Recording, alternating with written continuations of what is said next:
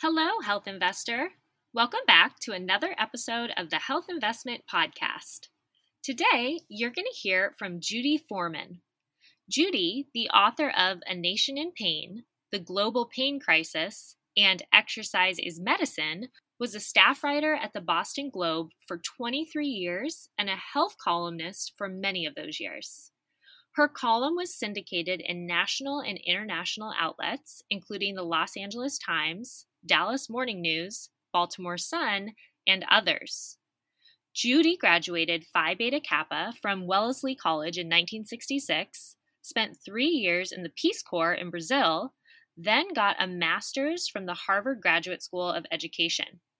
She has been a lecturer on medicine at Harvard Medical School, a fellow in medical ethics at Harvard Medical School, and a Knight Science Journalism Fellow at the Massachusetts Institute of Technology. She was also a senior fellow at the Schuster Institute for Investigative Journalism at Brandeis. Judy has won more than 50 journalism awards, including a 1998 George Foster Peabody Award for co writing a video documentary about a young woman dying of breast cancer, and the 2015 Science and Society Award from the National Association of Science Writers for her book, A Nation in Pain. In the episode, Judy shares how exercise impacts our heart, brain, mood, and immune system, the most fascinating facts she learned about exercise while completing research for her book, Exercise is Medicine, the best type of exercise for optimal health, and more. Do me a favor. While you're listening, take a selfie, post it to social media, tag me at the health investment, and let me know your takeaways. I love seeing you in action and learning your favorite parts of each episode. All right, it's time to hear from Judy. Enjoy. Hi, I'm Brooke Simonson, certified nutrition coach and host of the Health Investment Podcast. Here's the thing you deserve to feel amazing. But here's the other thing there are so many confusing messages out there. Week after week, I'm going to share tips and practices that actually work for simple weight loss and sustainable wellness because I want to help you get healthy for good without any BS. When I'm not podcasting, I work with clients one on one. So visit the show notes to book your free consultation. And don't forget to leave a review so that others can become trim, energized, confident, BS busting rock stars like you. Thanks for tuning in. Enjoy the episode.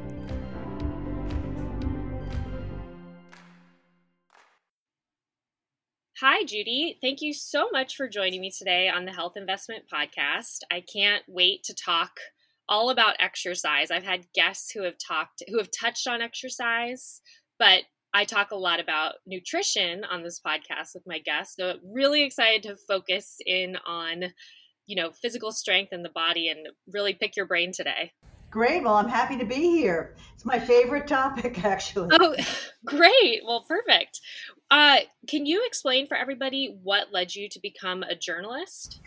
Oh, wow. Uh, well, I guess I wrote for my town paper when I was in high school, and then I wrote for my college paper when I was in college. And then I was on my way to getting a PhD in psychology, and a friend of mine said, you know, he was working for a small paper at the Lowell Sun in northern Massachusetts, and he said it's really fun being a journalist, and he got me an interview, and I loved it, and I it, it's sort of a it's been a perfect fit with my personality. I'm very extroverted, so I got to talk to a lot of people, and I like to write, so I feel very lucky to have stumbled upon journalism. Wow, that that's so cool to have a career that you're really passionate about and you enjoy. You know, not everybody can say that. Oh, I know. A lot of people sort of end up with a not not great fit, but I was I'm really lucky. I'm very grateful. And then what led you to specifically become a health journalist? Have you always been interested in health? Yeah, looking back, I have. I almost majored in what used to be called zoology. I guess now would be called biology in college, and then I got sidetracked by other things like anthropology. But um, I remember finding myself reading Time magazine and flipping quickly to the medicine section. And I thought, oh, I think I must be interested in this. And I was already a reporter at the Boston Globe, and they were starting up a science section in 1982, and I volunteered. I have to say, there was not a long line of nerds trying to volunteer for it. Um, so I, I wound up in the science section, and it was it's been it's been great. I really am I'm fascinated. My husband is a doctor, a psychiatrist, but I'm the one who really wants to know all the mechanistic things about what different chemicals are doing and why things work in the body the way they do. So it's been it's been great. Mm. And then, what specifically led you to focus in on exercise? Well, I've been exercising all my life, and like everybody else, I know and knew that exercise is good for you, but I really wondered why it's so good. I really wanted to get into the to the nitty gritty, the mechanisms of, you know, why is this so good for us? How does it work? What what ha- what actually happens in the body? You know, beyond just flexing a muscle or getting out of breath. I sort of wanted to find out what's really going on at a molecular level. So that is actually what what got me started on this whole project. Mm. So, how does exercise boost health and slow aging? I mean, I know that's a really loaded question, and that could be the one question I ask you this entire interview. But what what does kind of in simplest terms, what does it do for the body? Well, it acts at you know at a molecular level on essentially every organ and it, it's beneficial for every organ. It turns out it, it has a big effect on slowing aging too. And I don't know if you want to jump right into that part. Yeah. But there are specific things that researchers now know happen with aging, again, at the molecular level. And exercise, exercise basically simulates a whole bunch of chemical reactions in the body. And these chemical reactions act in a positive way, in a good direction, on basically all the processes that we know about that influence aging. So it gets very nitty gritty, but when you when you realize that there's probably about a thousand or more molecules that get produced during exercise, and they have very beneficial effects on everything from the brain to your blood vessels to your immune system, obviously to your muscles. Um, it's just it's a complete body wide phenomenon, and when you think about it in evolutionary terms, which I, I do like to do, we are really born to born to move. Um, when we were hunters and gatherers, we were not sitting in front of our screens all day. We were we had to move to eat. We had to hunt. We had to garden. Um, you know, we had to pick whatever was available to eat in terms of plants. I mean, we were not programmed genetically to sit all day. Sitting is really uh, a modern invention and it's it's very detrimental. We were not, as I'm sure you've touched on in your nutrition programs, we were also not programmed to overeat. Um, you know, basically it was all about starvation, not obesity in the old days. So our bodies are wired to move and to eat in a um, a non-obese inducing way. Mm, yeah.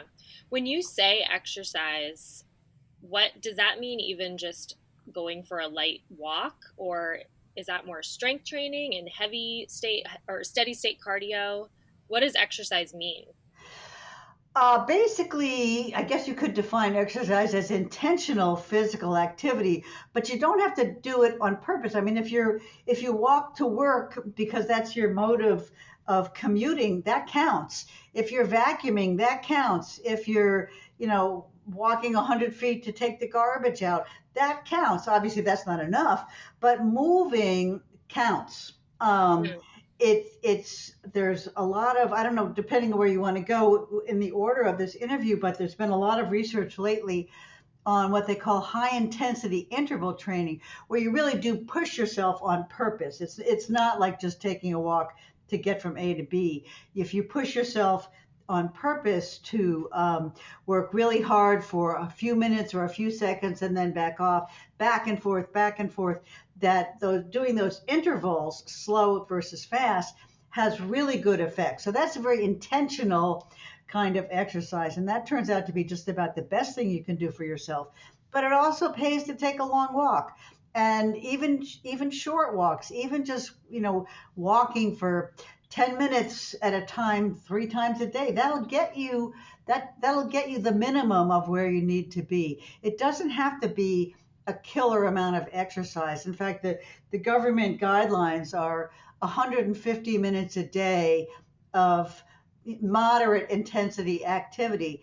And that boils down to like 30 minutes a day for five days. That's not that's not that much. You can get that.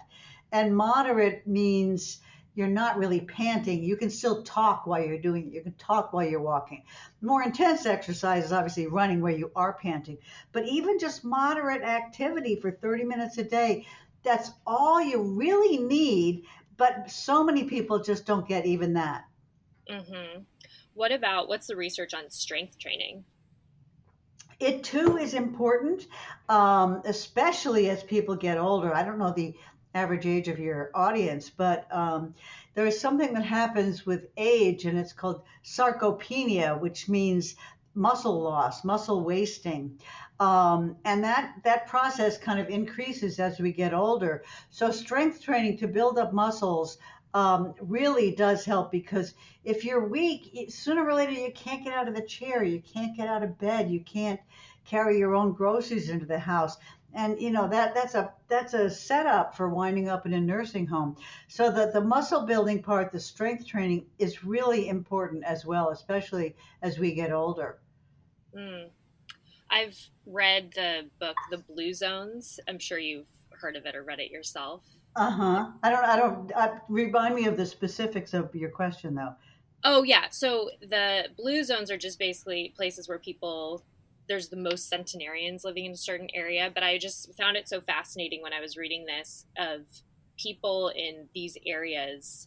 They don't purposely live in a one story home or they don't kind of try to avoid more movement as they age.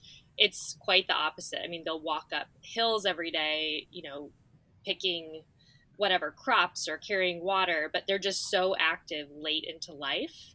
And it's just kind of like you're describing a natural part of their day.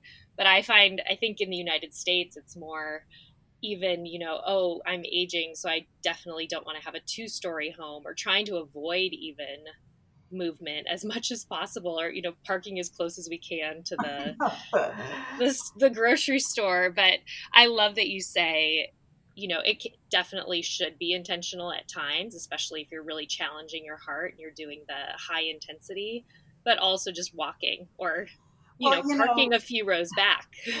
Yeah, you know, we have structured, especially since World War II, uh, when we've sort of structured our world to be as labor non-intensive as possible. You know, we now have all these machines. We're not washing our clothes by hand. We're going to supermarkets. You know, we have structured our environment to basically eliminate physical activity. And so now we have to go out of our way. We have to schedule in a walk or schedule in a trip to the gym or a trip to the swimming pool or something. And normally, before that, people um, were just sort of naturally getting physical activity during their day. Um, I'd like to mention one study that happened in the 50s in England. There was an epidemiologist named Jeremy Morris, and he was the first one to actually show a connection between cardiac health, heart health, and physical activity.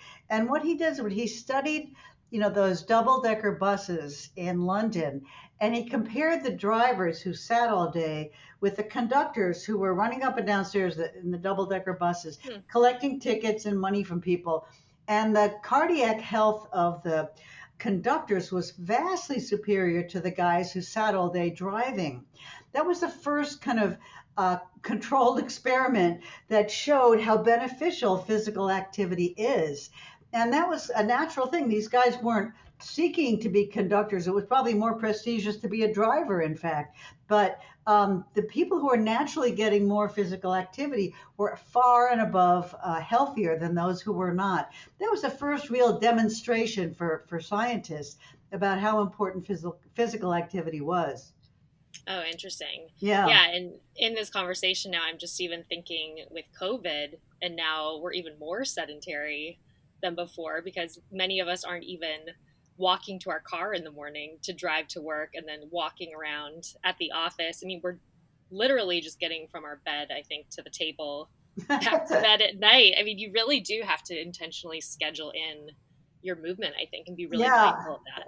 That's a really good point. I mean, and the, the positive sign is, though, that uh, like my husband and I tried to order a Peloton uh, way back in March at the beginning of the pandemic, and they were way backed up. So many people were ordering those, and eventually we had to cancel our order because we live in an apartment building and um, they wouldn't let people deliver equipment like that mm. because of COVID. Now we just got an elliptical and we ordered it in July, and the manufacturers are so behind because you know COVID has affected factories all over the world um, that we finally just got the elliptical last week. So people are really going out of their way to order these machines to help help them exercise at home. Obviously, not everybody can afford that, but um, you can always walk around your house. And I did that. I mean, I actually, uh, before we got these machines, I was sort of jogging in the hallways of my building. And then I got busted for for doing that, even though I had a mask on. Uh, we're not supposed to do that. But you know, you, you have to be really inventive and um, just not sit all day. And it's so tempting to sit and be in front of the computer or in front of the TV, and it's just um, it's it's I have a whole chapter in my book called Sitting Kills, and the, you're totally right that the COVID epidemic is really making like making it hard for a lot of people to get exercise. Mm-hmm. I used to be a teacher, and I was mentioning to you, I also used to live in New York City, so movement was just kind of built into my day. Right. But now that I work from home, even regardless of COVID, I just I have to actually go into my Google Calendar and schedule just like other meetings, I have to schedule go outside or, you know, go to the little gym in our building and do something for 30 minutes or I just I have to be so aware of it. Yeah, no, it's good there's a gym in your building. Uh, I mean, you have to be careful that it has the right kind of HEPA filters or whatever they're called. but yeah, the other thing you mentioned weight training, and you know, weights are not that expensive, and you can even use jugs of milk or jugs of water or something to lift, and you can make up um, exercises. You can do yoga. There's a lot of Zoom exercises that you can do. I mean, I have a and I have a CD of yoga that I can put on. I mean, there are ways to use the technology to sort of take a class online that still gets you to move, and it's really really valuable during this this pandemic. Mm, right. Yeah, that's a good point. Um, can we talk a little bit about the specific ways that exercise benefits different part of the body, maybe starting with the heart? So what is the biggest benefit for your heart? Well, the heart disease is the biggest killer of Americans. And the reason that exercise, the main reason that exercise has such a good effect on longevity, extending the lifespan, is because of its effect on the heart. It does exercise does so many things on the heart. It's it's amazing. I'm just looking up my notes here. Um, it does, it helps you um, expand your blood vessels so that they can carry more blood. It lowers your blood pressure to the safe zone. It improves something that they call heart rate variability, which is the ability of your heart to kind of speed up or slow down according to the demands you're putting on it.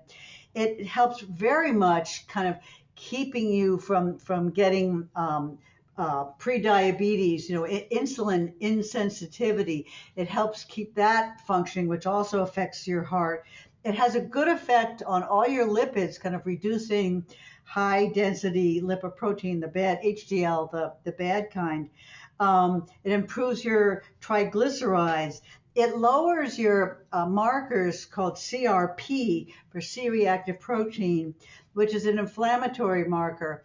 And uh, one of the main things that happens happens as we get older is we have an, in, an increased tendency to have chronic inflammation, and that underlies a lot of the diseases of later life, including diabetes and atherosclerosis, and even some neurological problems. Um, the heart benefits also it goes on and on they increase your cardiac output i.e how much blood your heart can pump out with every beat um, it protects the lining of your blood vessels so you're less likely to have clots and, and inflammation there. And basically, it just does, it keeps the system humming. Uh, the whole cardiovascular system. So it's it's very beneficial, very very beneficial for the heart. One thing that people often don't think about is um, how exercise affects the brain, and I'd love to talk about that if you're If yeah, I was actually just going to ask you, what about the brain? Okay, it does. Exercise is the the the coolest thing I learned um, doing the research for this book was was specifically what exercise does for the brain. Exercise um, triggers a molecule in the brain that it's important for people to remember. The scientific name is BDNF, and that stands for brain derived neurotropin and neurotrophic factor. And that's literally a chemical that's made in the brain that stimulates nerves. And basically, this BDNF has a nickname. It's called Miracle-Gro. And when you exercise, this Miracle-Gro, levels of Miracle-Gro go up. And these chemicals act directly on the hippocampus, which is the main uh, memory center of the brain and the and helps the whole emotional center of the brain too, the limbic system. And it literally causes new nerve cells to grow. So exercise has an absolutely direct, specific effect um, on on areas of the brain. This this affects two things. It affects cognition and it affects mood. Um, the the evidence for exercise affecting cognition and for mood is is overwhelming, um, especially uh, aerobic exercise. There's a lot of uh, studies that show that people who do exercise have better memories um, and and better what they call executive function and cognitive function in general.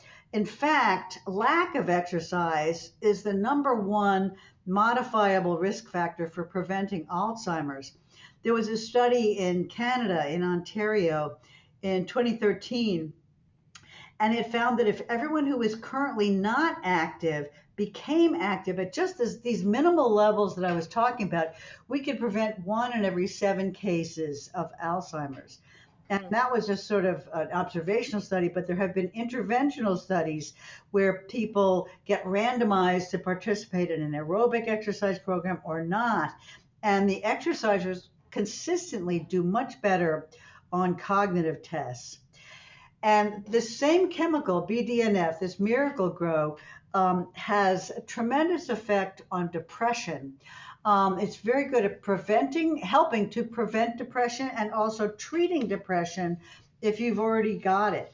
In fact, in rats, if they inject uh, just one one shot of this Miracle-Gro into the hippocampus in rats, the rats get less depressed. And people sometimes wonder how you ask a rat if it's depressed. There are these little mazes in underwater that they ask rats to swim in.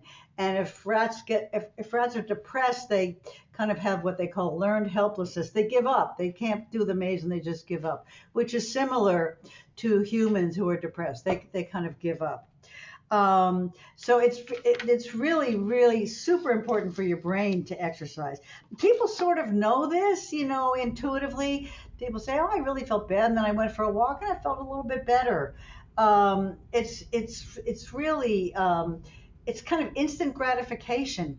You know, it's it's if you want to prove it to yourself, just go for a walk after listen to this podcast. You'll probably feel better. Yeah. What about in terms of the immune system? Can exercise help boost your immunity? Absolutely. And what the, one of the main things it does is that exercise has a good effect on reducing this chronic inflammation uh, that I was mentioning before. You know, if you cut your finger and it swells up, that that's inflammation, but that goes away in you know in a few days as the cut heals.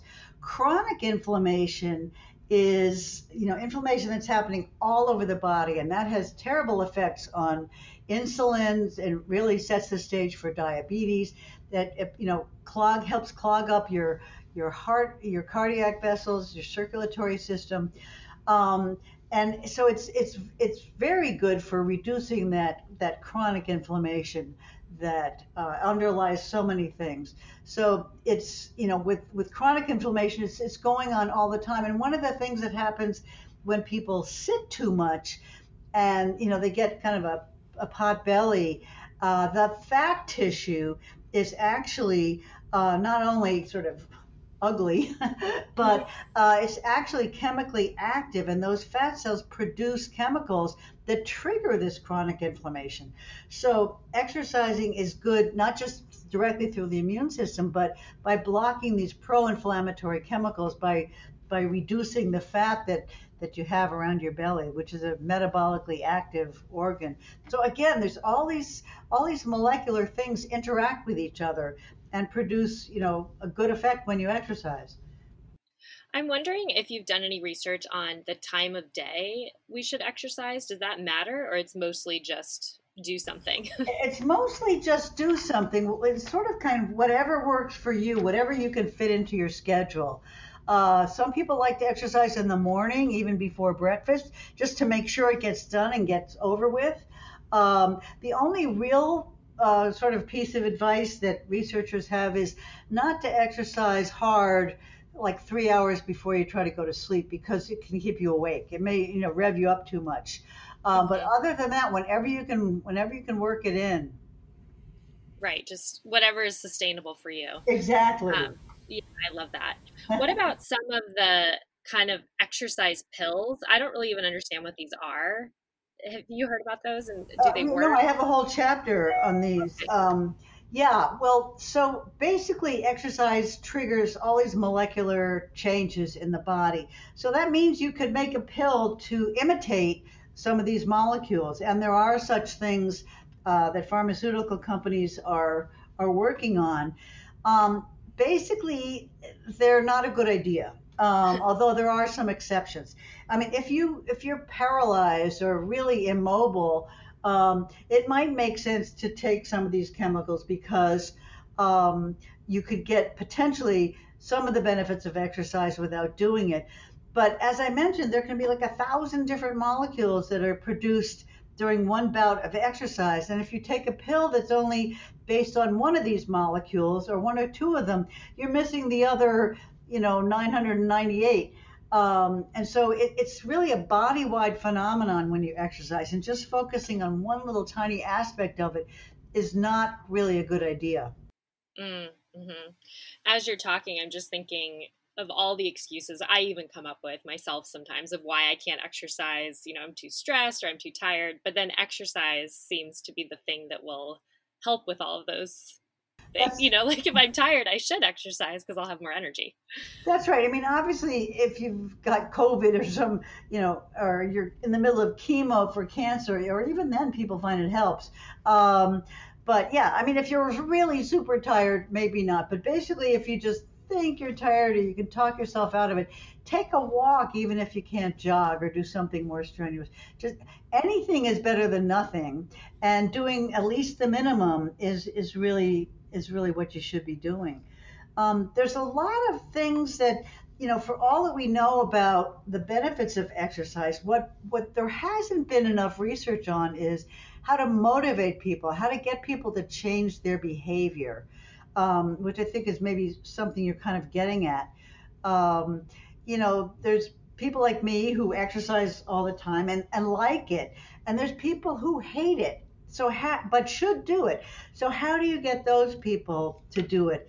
And just telling them to read my book or read about the facts of what exercise does for you, that doesn't seem to be, facts don't seem to motivate people that well. What does seem to help people get exercise is to create a social situation, like get a friend and say to that friend, you know, I'll meet you every morning at nine and we'll go for a half an hour walk. Having kind of a social obligation to another person that you don't want to let down, um, then you just do it. You're signing up and you're not going to let that person down. And you have fun because you're talking, you're you're having some social contact, a little emotional contact, and that that seems to help people a lot. So exercise classes, group exercise, really helps people stay with it. That's obviously harder during COVID. You can't really, a lot of gyms are closed, but you can walk with a, another non infected person or, mm-hmm. you know, do a Zoom class or something with other people, at least on the TV screen. Yeah, that's a good point. I used to belong to something called ClassPass in New York City, and you basically subscribed, you paid for this program by the month, and then you got to try all these different classes, which was really fun because you had a lot of variety. But the real clincher for me was that if you signed up for one, you got charged if you canceled. Ah. So that was very motivating for me. So I would sign up on a Sunday for three classes or whatever throughout the week, and then I wouldn't be able to cancel because I'd be penalized monetarily. So it's kind of, you know, whatever works for you. I think you've got to yeah, figure that's out. Great. That for me was motivating, but you know, for someone else, it could be something else. Yeah. Um, but yeah, I always, to your point, I always say you have to find things you at least don't hate. You may not always be jumping up and down so excited to exercise, but it's not going to be sustainable probably if you're doing something or some latest trend that everybody else loves and you hate it. You have to really figure out what works for you and what is somewhat enjoyable, I think. Yes. I mean, one of my favorite exercise uh, scientists is Steve Blair. And he, he gets asked all the time. In fact, I've asked him multiple times over the years, what's the best exercise? And his answer is always the one that you'll do. Uh, you know, you know, I I like swimming, but you know, if you didn't like swimming, swimming would be agony. You'd be afraid you'd drown. You'd feel clumsy in the water. You know, it's it's got to be something that you enjoy, at least minimally, that you or you can talk yourself into the fact that you can enjoy it. Um, right. Yeah, that's a great point. I'd love to hear some of your thoughts on just kind of some common beliefs I think people have. So I'll see people saying something like, if I exercise, I can eat whatever I want. Ah. What would yes. you say to that? yes, that is a huge one. Uh, that unfortunately is not true. Basically, the rule is calories in, calories out. And um, to lose weight, you you could lose weight by exercise without changing your diet, but you'd have to do a lot more exercise than you probably think. I mean, you know, if you're if you're taking a walk for half an hour, you might think you've burned up four or five hundred calories. Chances are you've burned 150, maybe 200. Um, and then you have a 500 calorie, 700 calorie cookie. You're not getting anywhere, even though you think you deserve the reward. Um, it's ju- it's just the math that gets you because basically we tend to underestimate how many calories we're consuming and overestimate how many calories we're burning up in exercise. So unfortunately, you have to really diet for weight control and exercise for fitness. And you know, obviously, you know, if you burn up 250 calories a day with your minimal exercise, that that's a good benefit, but it's not going to counteract a piece of pie for dessert. Um, mm-hmm. You know, it'll it'll counteract a small sin, not a large sin. so right. What about? I've also seen people saying that they're too old for strength training or for high intensity workouts. What would you say to that? Oh, not true. Uh, it's also never too late to start exercising. People sort of think, well, I'm 50 or I'm 60 or I'm 80. Uh, no, not true. Exercise can benefit you at any age. In fact, the older you get, you, you, can make the argument that it's more important. The strength training, in particular, is very important as you get older. Um, being able to get out of a chair and walk to the bathroom, um, you know, if you can't do that, uh, you can end up in a nursing home. I, one of the exercise scientists that I visited up at McMaster University in Canada uh, was demonstrating just kind of uh, squats. Um, and he said, you know, I make my 80 year old mother do this every day so she doesn't end up in a nursing home. I mean, weak muscle weakness can really um, affect your life tremendously in a very negative way. As for high intensity exercise as you get older, I mean, it's always a good idea to check with your doctor before something like that. Um, and I really do strongly, ex, eh, you know, emphasize and encourage high intensity exercise. But it does make sense to make sure your your heart is okay before you start doing that. That that's not a big deal. You know, if you're seeing your doctor regularly, or call the doctor up, and he or she will tell you what your what your last physical showed and whether it's safe for you to do that. But even if you can't do the high intensity stuff, you can do the moderate intensity. You know, can and should do the moderate intensity. In mm-hmm. fact, there's um, something that I do talk about a little bit in the book is uh, a move by some doctors to think of fitness as one of the vital signs. You know, the vital signs they measure your temperature and your blood pressure and your respiration rate. and things like that. Fitness really should be a vital sign, something that every doctor measures at every uh, medical visit that you go to, or at least once a year for your annual physical. And you know, you don't have to have a fancy gym to measure that, although that's great. But they can measure how fast you can walk 100 yards, you know, and how steady you are on your feet, and how good your gait is or isn't. Um, that general fitness uh, measure is super important for predicting your future health and, and your longevity. And that would not be hard to incorporate into uh, regular medical exams. Not that hard and very important to do. Hmm. You mentioned that BDNF was one of the kind of coolest things you learned while researching for the book. And I was wondering is there anything that you believe to be true about exercise before doing your research and then you came to think differently about it after writing the book? Ah, interesting. Um, well, I sort of always wondered about energy levels. And energy is actually something, energy is a chemical. Um, it's called uh, ATP, adenosine triphosphate. It's really a molecule. And I just thought of energy as some kind of subjective feeling. Um, but it's really a molecule that is made in the mitochondria of our cells. Mitochondria are these little uh, factories inside cells that take in the oxygen that we breathe, the food that we eat, and combine them into this molecule called ATP, adenosine triphosphate. And the, one of the other coolest things I learned um, doing this, the research for this book, is that exercise dramatically increases the number of mitochondria in our cells. Um, and it's uh, this was discovered like in the mid 60s. Um, a scientist named John Holloszy actually looked at the cells of rats and found that the cells in rats that ran on little treadmills in their cages had many more mitochondria in their cells than rats that didn't run. This only happened if the if the rats were running pretty hard, not just kind of lounging along. Um, and then in the about 20 years ago, a Harvard scientist named Bruce Spiegelman discovered a chemical that you don't have to remember the name of, but it's called PGC1 alpha. And this this little chemical coordinates uh, various chemical reactions inside cells that creates new mitochondria. It's called mitochondrial biogenesis. And when when you exercise, you pump out this chemical PGC1 alpha, and it makes your body make more mitochondria. Interestingly, that only happens in the muscles that you use. So if you just pedal the bike with one leg for a while, that leg would, the cells, the muscle cells in that leg would have a lot more mitochondria than the muscle cells in the other leg.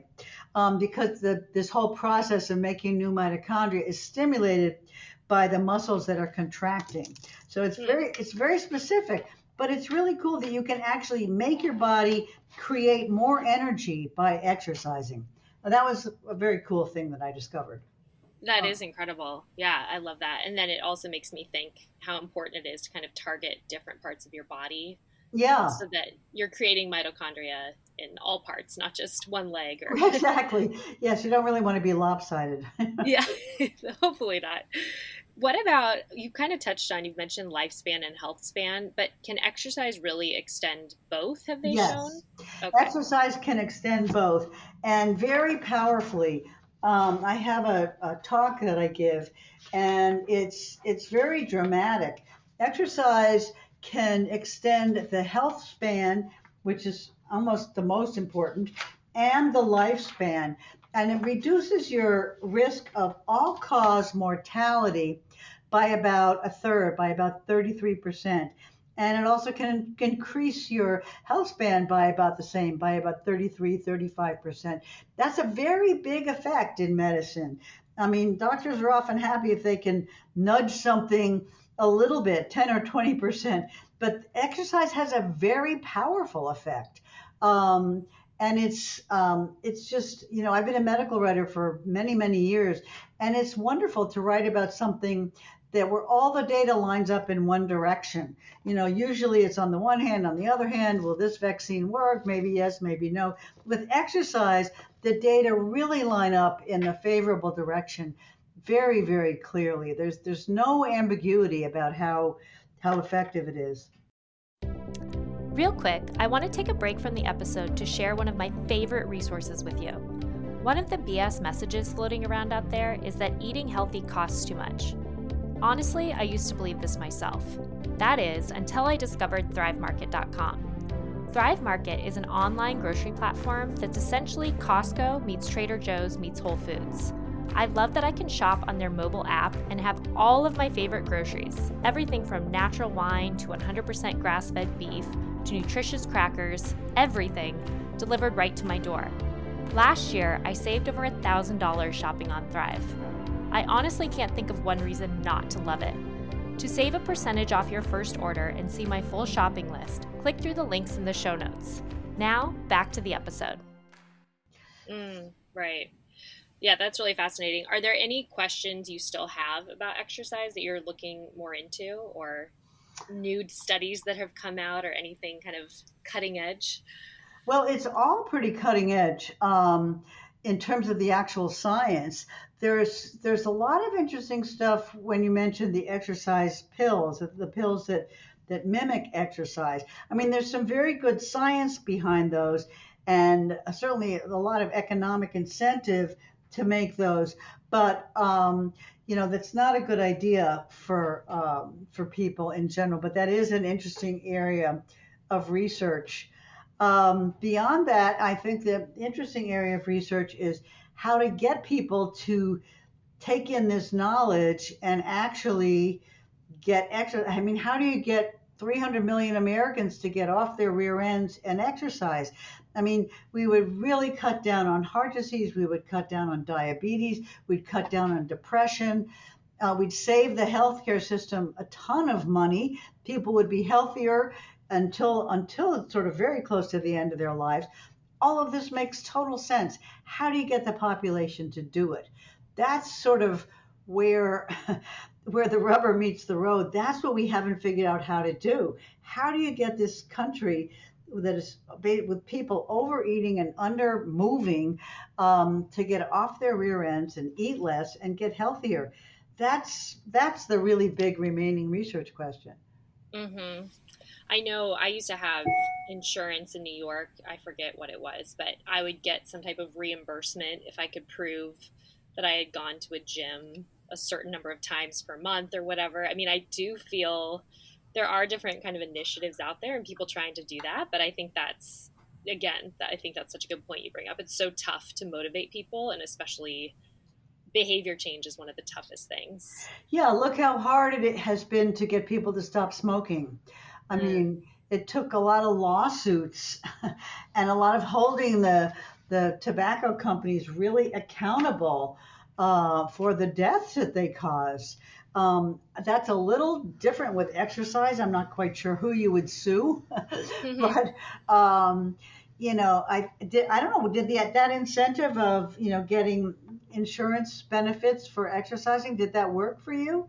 For me, yeah. I mean, I enjoyed getting some cash back every every so often, and it kind of gamified it in a way too. I think because it yeah. was you had this goal and you had to get somebody at the gym to sign off for it and i don't know it made it kind of seem bigger than me and something i was working towards yeah instead of just me on my own trying to motivate myself um, but yeah i don't know i think i think that is i think it's tough it's tough to do yeah and i think you know we you know in the last few years um, like physical education programs tend to be one of the first things that school schools cut if they're having budget problems. You know, gym and the arts always get cut, and that seems that seems like a shame.